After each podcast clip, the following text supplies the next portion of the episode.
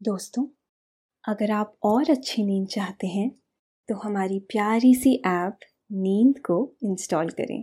इस ऐप पर आपको एक्सक्लूसिव स्लीप स्टोरीज मिलेंगी। इंस्टॉल करने के लिए आप हमारी वेबसाइट नींद डॉट ऐप पर ज़रूर आइए। नमस्कार, मैं हूँ पायल।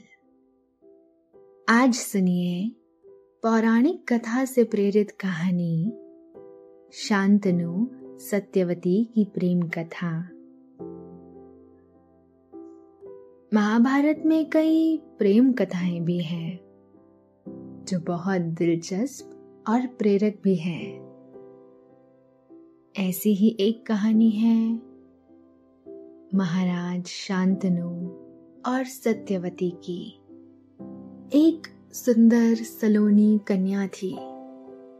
उसका नाम था मत्स्यगंधा उसे ये नाम इसलिए मिला था क्योंकि उसके शरीर से मछली जैसी महक आती थी।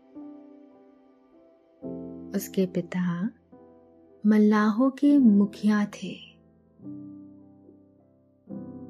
मत्स्यगंधा नाव से लोगों को नदी पार कराने का काम करती थी।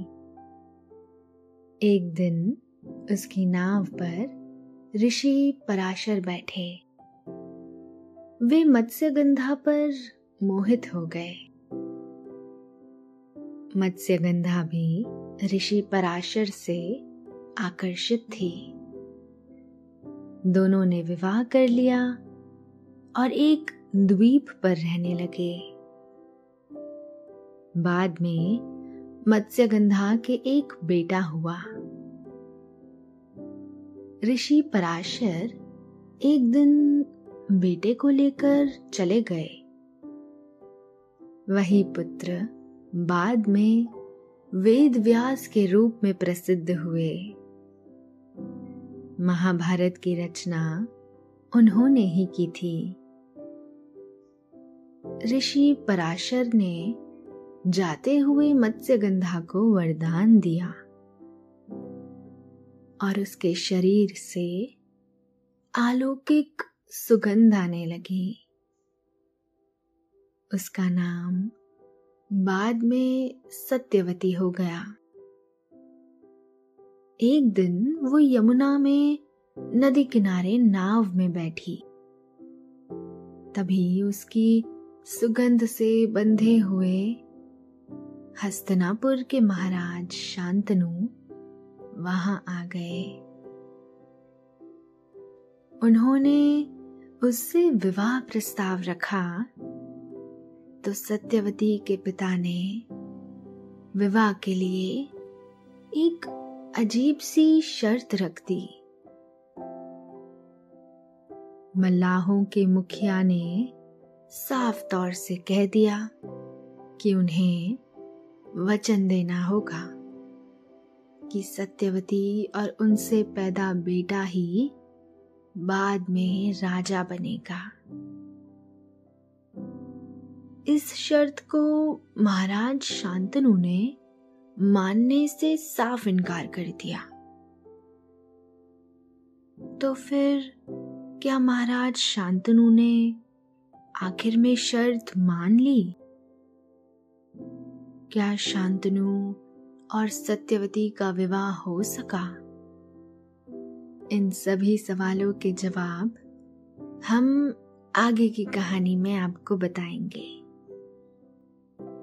लेकिन पहले आप अपने आसपास की सारी लाइट्स ऑफ़ करके आराम से लेट जाएँ।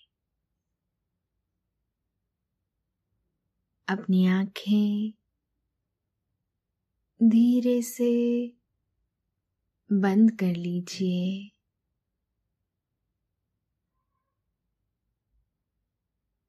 अब थोड़ा सा अपने शरीर को आराम दीजिए। थोड़ा और आराम।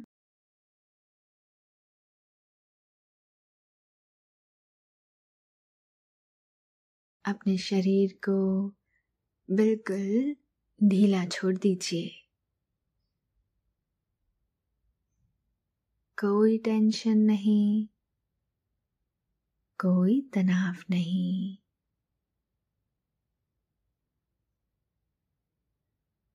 अपने दिमाग में चल रहे सभी विचारों को, चिंताओं को त्याग दें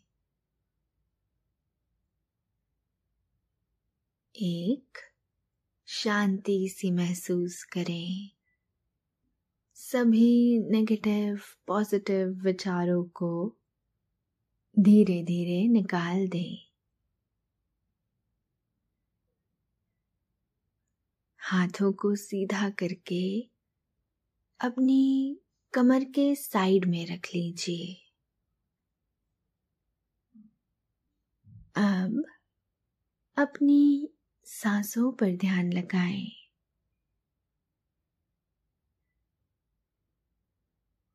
इसको धीमे या तेज नहीं करना है, बस ध्यान देना है कि कैसे वो आपके नाक गले में होते हुए फेफड़ों में आ रही है। और आपके फेफड़े फूल रहे हैं। और कैसे वो आपके फेफड़ों से वापस गले और नाक के माध्यम से वापस निकल रही है। और आपके फेफड़े थोड़े सिकुड़ रहे हैं।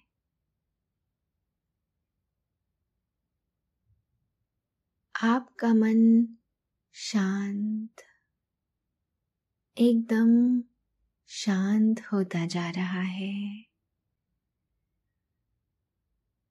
आप अच्छा महसूस कर रहे हैं। खुद को काफ़ी हल्का फील कर रहे हैं। सब तरफ़ शांति है। सुकून है। खामोशी है।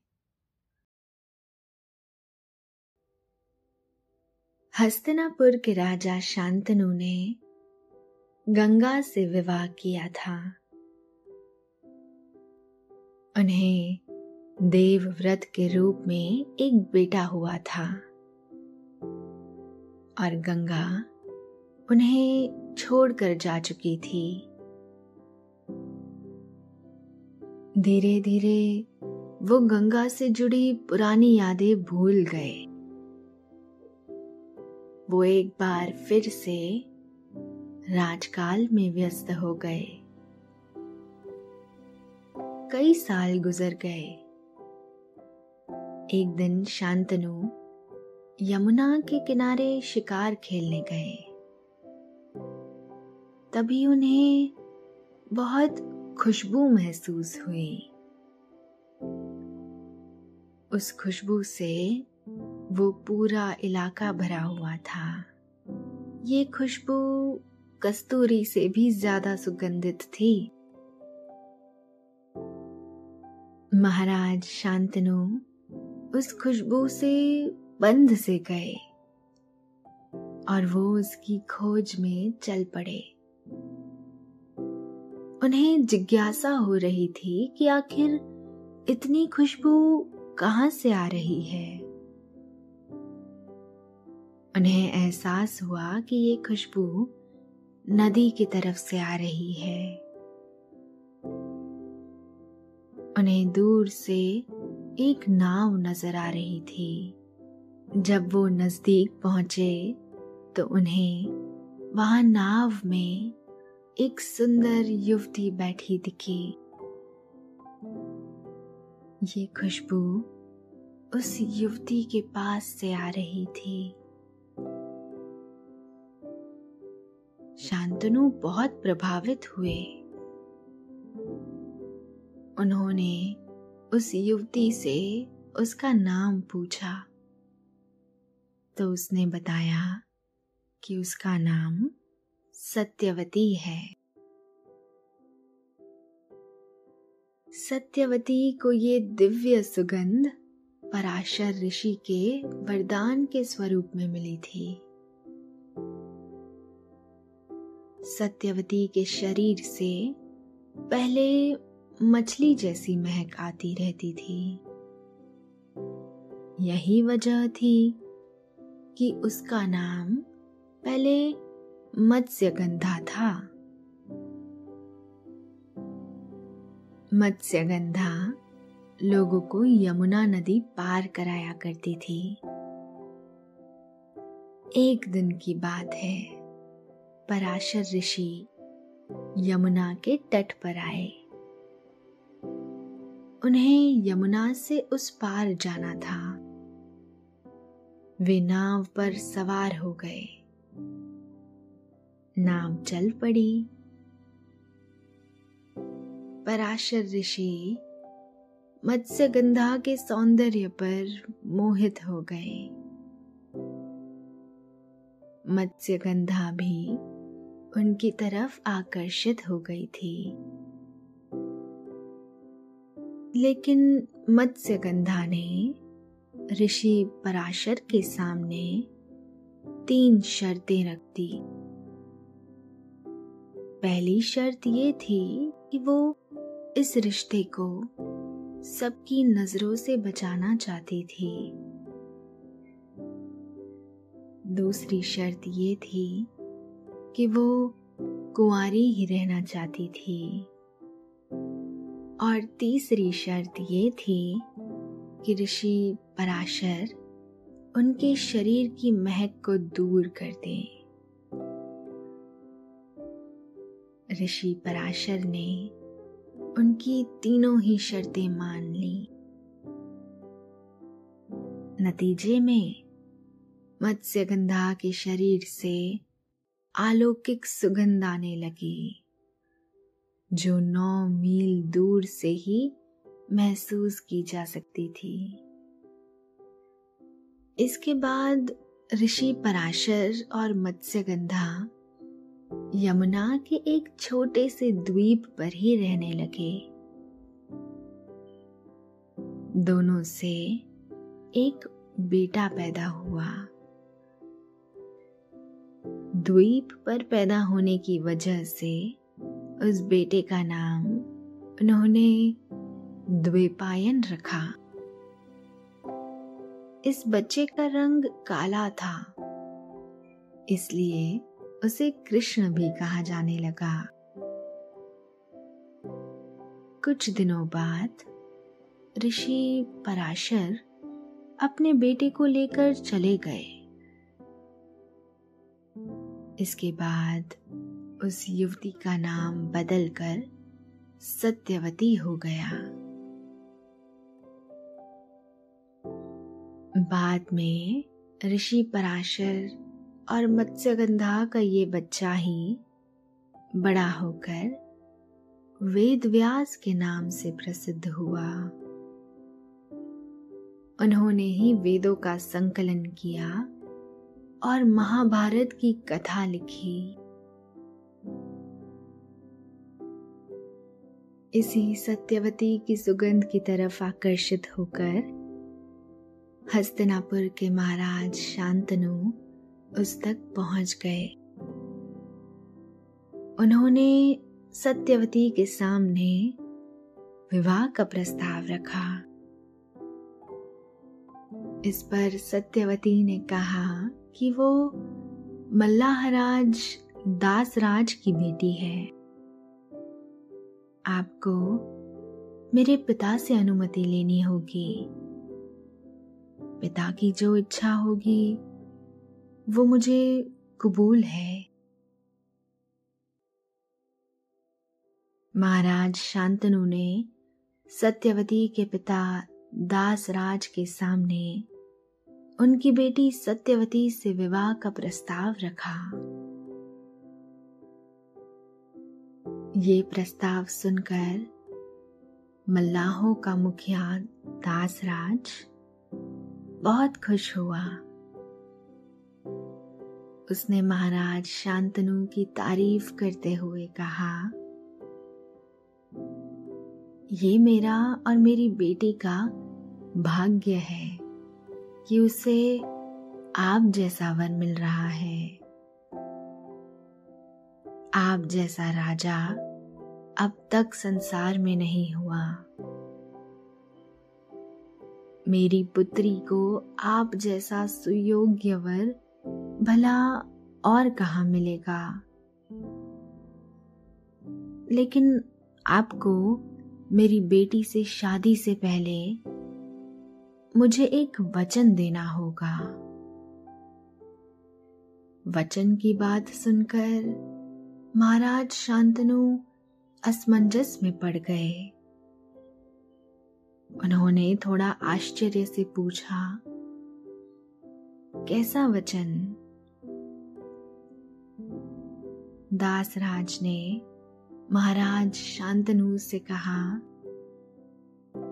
आपको वचन देना होगा कि सत्यवती का पुत्र ही हस्तिनापुर की राजगद्दी पर बैठेगा।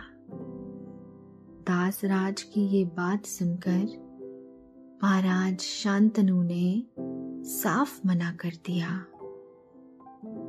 उन्होंने कहा कि ये संभव ही नहीं है।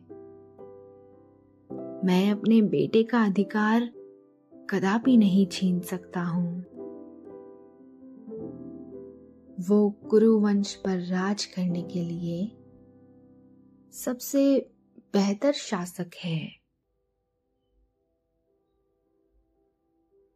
चतुर्दास राज ने महाराज शांतनु की तरफ़ देखा। वो सत्यवती के प्रेम में पूरी तरह से डूबे हुए थे। दासराज अपनी बात पर कायम रहते हुए कहते हैं, फिर तो आप मेरी बेटी को भूल ही जाइए। शांतनु ने उससे विवाह प्रस्ताव स्वीकार करने की प्रार्थना की। महाराज शांतनु जितनी ज़्यादा उससे विनती करते दासराज को उतना ही भरोसा होता जाता कि महाराज शांतनु उसकी बात मान लेंगे।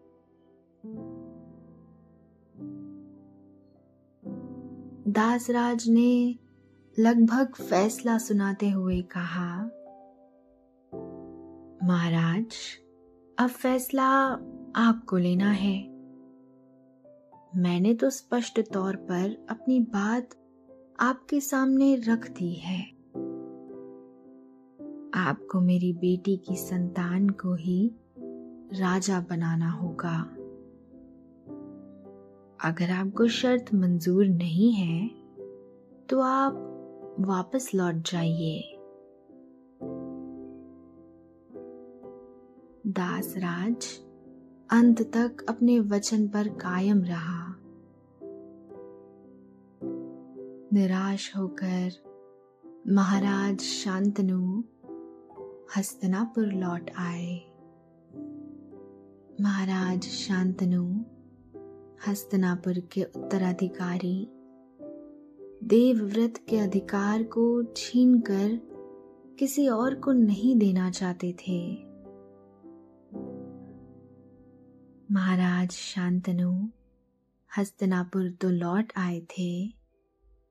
लेकिन उनका दिल वहीं रह गया था। वो उदास रहने लगे।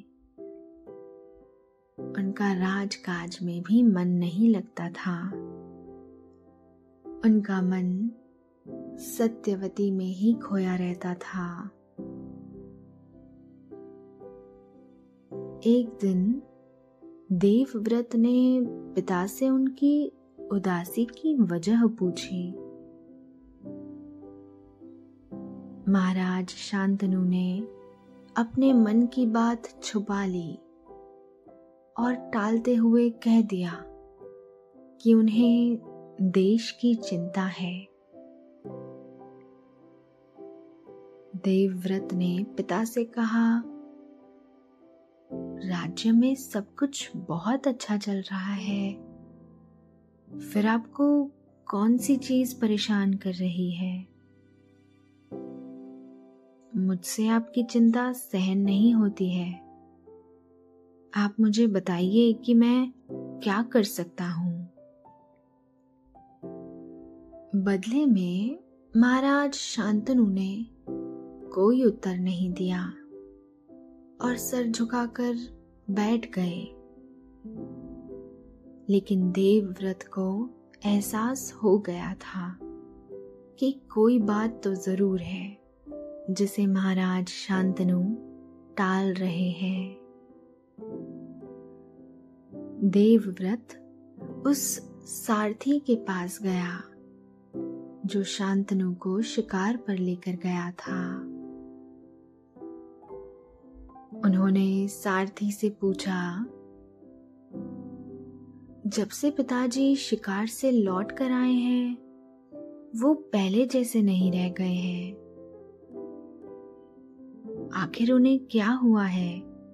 क्या तुम कुछ बता सकते हो? सारथी ने जवाब में कहा, मुझे ठीक ठीक तो नहीं पता है कि वहाँ क्या हुआ था। उसके बाद उसने सत्यवती से मुलाकात और मछुआरों के मुखिया के पास ले जाने का पूरा वृत्तांत सुनाते हुए कहा, मैं उन्हें मछुआरों के मुखिया के पास लेकर गया था। महाराज, मुखिया से मिलने तो बड़े जोश से गए थे। लेकिन जब वो बाहर निकले तो वो उदास और कुछ परेशान दिख रहे थे। पूरी बात सुनने के बाद देवव्रत के सामने तस्वीर काफ़ी कुछ साफ़ हो गई थी। वो लगभग सारी बात समझ चुके थे। सच्चाई का पता लगाने के लिए देवव्रत मल्लाहराज दासराज के पास गए और उनसे पूरी बात जाननी चाहिए। जवाब में दास राज ने कहा, महाराज, मेरी बेटी से विवाह करना चाहते हैं। मैंने बस इतनी सी शर्त रखी है कि मेरी बेटी की संतान को ही भविष्य में राजा बनना चाहिए। ये एक मामूली सी शर्त है, लेकिन आपके पिता इस शर्त को मानने को तैयार ही नहीं है। देवव्रत ने तुरंत फैसला सुनाते हुए कहा, इसमें कोई समस्या नहीं है। मैं वचन देता हूँ। कि मैं कभी राजा नहीं बनूँगा। सत्यवती का बेटा ही राजा बनेगा। दासराज बहुत चतुर था। उसने मुस्कुराते हुए कहा, आप अभी एक युवक हैं। ऐसी बातें कहने का साहस दिखा सकते हैं। मगर बाद में जब आपके अपने बच्चे होंगे तो वे सिंहासन के लिए लड़ेंगे। पिता की खुशी के लिए देवव्रत ने वचन दिया। मैं कभी विवाह नहीं करूँगा। न ही किसी भी रूप में बच्चे पैदा करूँगा। ताकि सत्यवती के बच्चों को ही राजा बनने का अवसर मिले। देवव्रत की ये प्रतिज्ञा बहुत भीषण थी। यही वजह थी कि बाद में देवव्रत भीष्म के नाम से प्रसिद्ध हुए और उसी प्रतिज्ञा को अंत तक उसका पालन करने की वजह से भीष्म प्रतिज्ञा का मुहावरा बन गया, जिसका उपयोग आज भी किया जाता है। देवव्रत के प्रतिज्ञा लेने के बाद दासराज ने विवाह के लिए हाँ कर दी। दासराज ने अपनी कन्या को देवव्रत के साथ हस्तनापुर भेज दिया। देवव्रत का ये त्याग आज तक देखने को नहीं मिलता। एक पुत्र ने अपने पिता की खुशी के लिए पूरा जीवन ही समर्पित कर दिया। देवव्रत सत्यवती को लेकर हस्तनापुर लौट आए। महाराज शांतनु और सत्यवती का विवाह बड़े ही धूमधाम से किया गया और दोनों ही हँसी खुशी रहने लगे। देवव्रत भी इस विवाह से बहुत खुश थे।